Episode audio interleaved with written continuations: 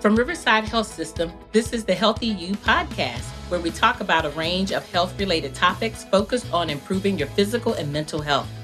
We chat with our providers, team members, patients, and caregivers to learn more about how to maintain a healthy lifestyle and improve overall physical and mental health. So let's dive in to learn more about becoming a healthier you.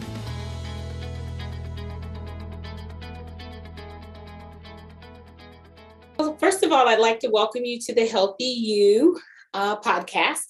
And today we're going to be talking about preventing and screening for colon cancer. And I'm really excited that I have with me Dr. Michael Ney, gastroenterologist with Riverside Gastroenterology Specialist. Welcome, Dr. Ney. How are you? Thank you. I'm great. Thanks for having me. Yes, my pleasure. My pleasure. So let's get into it want to talk a little bit about colorectal cancer and screening. So, first and foremost, tell me um, how you end up specializing in uh, gastroenterology. Um, well, there's a, I guess everyone has their own path, but for me, it was just, you know, basically when I was in medical school, it just turned out to be the thing that I, uh, I liked the most, found the most interest in, and then I just kept being the same way as I went through. And by the time I was done internal medicine residency, nothing had changed. So I kept kept on going and did did gastroenterology, and I haven't uh, regretted it at all. It's been a great uh, a great career so far.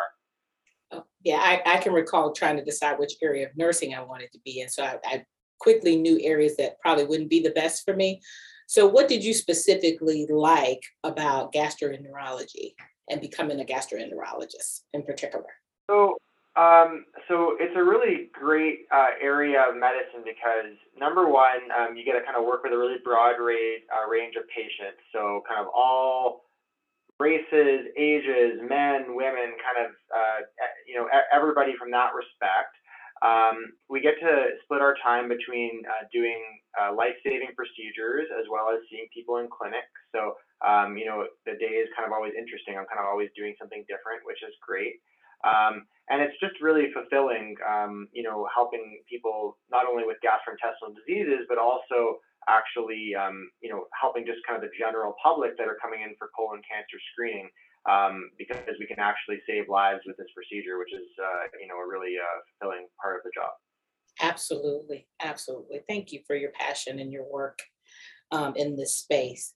What is colorectal cancer? Talk a little bit about that for me.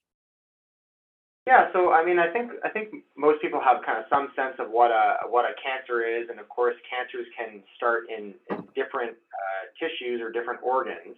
Um, so colorectal cancer is simply a, a, cancer or an abnormal growth of um, uh, cells uh, that begins to uh, grow in the colon or the or the rectum, which is kind of one the, the large intestine, the continue continuous tube from the anus up to where it meets the, the small intestine. Um, and uh, basically, it's just simple as that cancer in the colon or rectum. Well, I know I have um, some personal background as it relates to colon cancer. I've had some people, uh, family members, and some dear friends. And it just seems to be a very aggressive cancer. They were unfortunately diagnosed very late and are no longer with us. Can you talk a little bit about um, what are some of the ways to um, screen and kind of uh, be able to be on top of just early identification as it relates to colon cancer?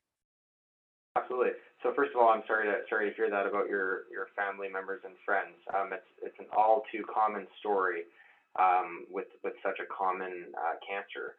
Um, so in terms of mechanisms for screening for colon cancer, um, the kind of three main things that I recommend um, are either a form of stool testing, um, which is either a FIT test or a Cologuard. Um, a FIT test being a test that looks specifically for uh, part of basically looking for blood in the stool, um, a specific part of the uh, of blood or hemoglobin in the stool. Um, a Cologuard test tests for certain uh, abnormal DNA in the stool. So it's also a stool test, but it checks for DNA and also sometimes blood.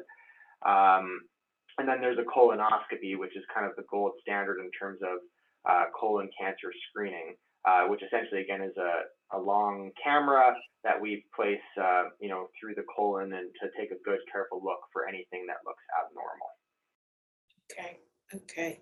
I know for me, um, you know, some of the preventative things we're doing your colonoscopy at a certain age point, um, and having those studies done. Can you talk a little bit about that? And I think some of the age um, restrictions as around when insurances will uh, pay for those have changed as it relates to disease prevention and early identification. Absolutely. So, um, unfortunately, over the last um, couple of decades, there's been an increasing prevalence um, of early onset colon cancer. Um, actually, especially in, in African, the African American community, but uh, throughout the entire U.S. Um, population. Um, and you know, as a means for trying to help remedy that um, to at least some degree, the recommendation for colon cancer screening uh, has gone from age 50 to age 45, um, meaning that um, basically all all insurances at this point, to my understanding, now uh, will will uh, will pay for a colonoscopy starting at age 45 as opposed to 50 um, for people who are average risk, meaning just kind of a regular person with no significant family history of colon cancer or and, and no kind of state that would increase their risk for having colon cancer. Right. Um, I'm really thankful to having a strong relationship with my primary care physician. I think that's so important for individuals because um, she really keeps me on top of all of those key screenings and the changes and recommendations around when they can occur, which is so important to understand. So, so thank you for clarifying that. There's some there's a misconception uh, around, you know, maybe some different foods or things that you need to avoid that will decrease your risk of getting colon cancer as it relates to alcohol and all of those things and tobacco utilization. Could you talk a little bit about that for me, Dr. Ney? Absolutely. So yeah, I think there's a lot of things that we we we know, and probably some things that we still don't know as we kind of continue to learn and research um, this area. Um, you know, there's no hard and fast rule for a way to kind of avoid colon cancer or avoid polyps. Um, there's no perfect diet. Um, but there's a lot of things you can do that will decrease your risk, uh, at least to some degree. So, um, you know, obviously, smoking cigarettes is bad for pretty much everything, including uh, causing colon cancer and the development of polyps, which are the you know the precursors to colon cancer. Um, alcohol, um, especially in larger amounts, can also increase risk for colon cancer. So it's always with alcohol, less less is better uh, from that perspective, or, or, or, none is good too. Right. Um, then uh, comes the diet. So um, basically, there are certain foods, especially um, things like bacon, um, processed meats, red meats, which can increase the risk of polyps and colon cancer. Um, we basically recommend as, as high of a fiber diet as possible, as much kind of vegetable type product uh, in your diet as possible, and really decreasing the red meats and especially processed meats um, from the diet uh, as much as possible. Okay. All right, great, great. And then obviously, the one that I struggle with the most myself is the weight, and including that physical exercise. And every time I feel like I've reached my target zone, the BMI parameter for obesity changes. So, can you talk a little bit about weight and, and the impact that it has on uh, uh, colon cancer? So, um, I, I think there, you know, BMI is um, you know, very useful, but it's not perfect, right? So I mean, everyone's body is a little bit different. So it's it's not like a hard and fast rule that exactly this BMI is is perfect for every person. But generally speaking, we're looking for a BMI between 18 and and 24.9 to be considered a, a healthy body weight for most people. Um, if you can kind of maintain a healthy body weight, that significantly decreases the risk of a myriad of illnesses and diseases, including all sorts of cancers, to include uh, colon cancer and polyps. Um, certainly, you know, when I do, I do a lot of colonoscopies and I, and I see a lot more polyps in people who are overweight. So I, that risk continues to increase the further you get away from from the normal BMI. So you know, having a BMI of 27 is a lot better than having a BMI of 37 or 47. So it's kind of it's all kind of uh, graded in that way, but certainly trying to aim to have you know uh, a healthy BMI with healthy diet, kind of which we've already kind of discussed, uh, as well as regular exercise can decrease your risk of developing colon cancer, but also all sorts of other cancers. Okay, very, very good.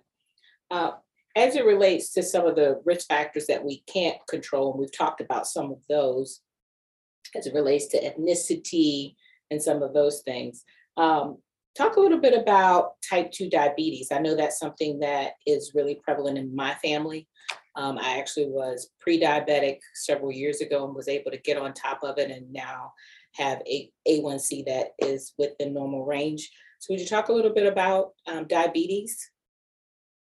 Yeah, so so basically, diabetes is, is all part of the um, the idea of kind of metabolic syndrome. So metabolic syndrome goes along uh, for a lot of people, uh, well, in general, with uh, a high BMI, high cholesterol, uh, high, uh, you know, basically centripetal obesity, so meaning kind of a, a larger belly, um, and, and those sort of things. Um, diabetes, type 2 diabetes is kind of interesting because it kind of falls in between the can control and cannot control categories because, you know, there's a lot of genetic uh, components, uh, but also a lot of uh, lifestyle components that go with that. So it kind of fits in with this idea of regular exercise, eating a healthy diet, and, and maintaining a healthy body weight. Um, you kind of look at some of these these risk factors that are that are kind of really fully, you know, completely out of somebody's control uh, which would be things like your family history. So basically, um, how many people in your family have been diagnosed with colon cancer, especially as a first degree relative, so your your sibling, your child, or your parent. Um, that's kind of one of the biggest risk factors for developing uh, colon cancer. Of course, if somebody has a known genetic disease that causes colon cancer, so something like um, familial adenomatous polyposis, uh, FAP syndrome or Lynch syndrome. Um, those those are two um, you know genetic diseases that cause colon cancer, and we you know we have special guidelines for those sort of people, um, as well as we kind of alluded to previously. Um, you know certain uh, ethnic groups, uh, especially such as African Americans, are going to increase risk for uh, colon cancer, likely for some genetic reasons and some socioeconomic reasons and some potential maybe stigma that may be around having a colonoscopy. There's all sorts of reasons that may be at play with that, uh, but it all kind of centers back on need to do the appropriate screening, or in the case of somebody who's at significantly increased risk, surveillance in, in, in individuals um, that uh, are appropriate uh, uh for for it. I'm glad I'm glad you mentioned that. Uh, why is the colonoscopy the preferred method? Um, and um, also there's a lot of um, angst uh, as it relates to having a colonoscopy done.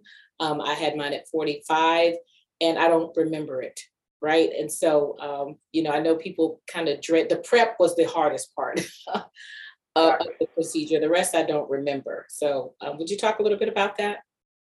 Yeah. So, whenever, whenever I, um, see patients, especially when it's their first colonoscopy, I kind of congratulate them on already already having completed the hardest part of the test, which is the prep. So um, exactly as you said, uh, it's really a colonoscopy for 99% of people is really not a big deal at all. Um, uh, you know, you're under certain types of sedation. Uh, most people don't remember the procedure at all. Certain people choose not to even have sedation because it's really not a particularly painful procedure. They'd rather kind of watch it on the screen and see what's going on. I know when it comes time for mine, that's what I'm going to be doing, so I can kind of like micromanage what the what the other uh, gastroenterologists up to, making sure they don't miss any polyps. Um, but um, but yeah, it, it's really not a bad procedure for almost every person that has it. Um, rarely there's people that have the procedure kind of under lighter sedation that may have some discomfort, and we can always then increase the sedation to a different type for them next time to uh, be more comfortable in those rare circumstances.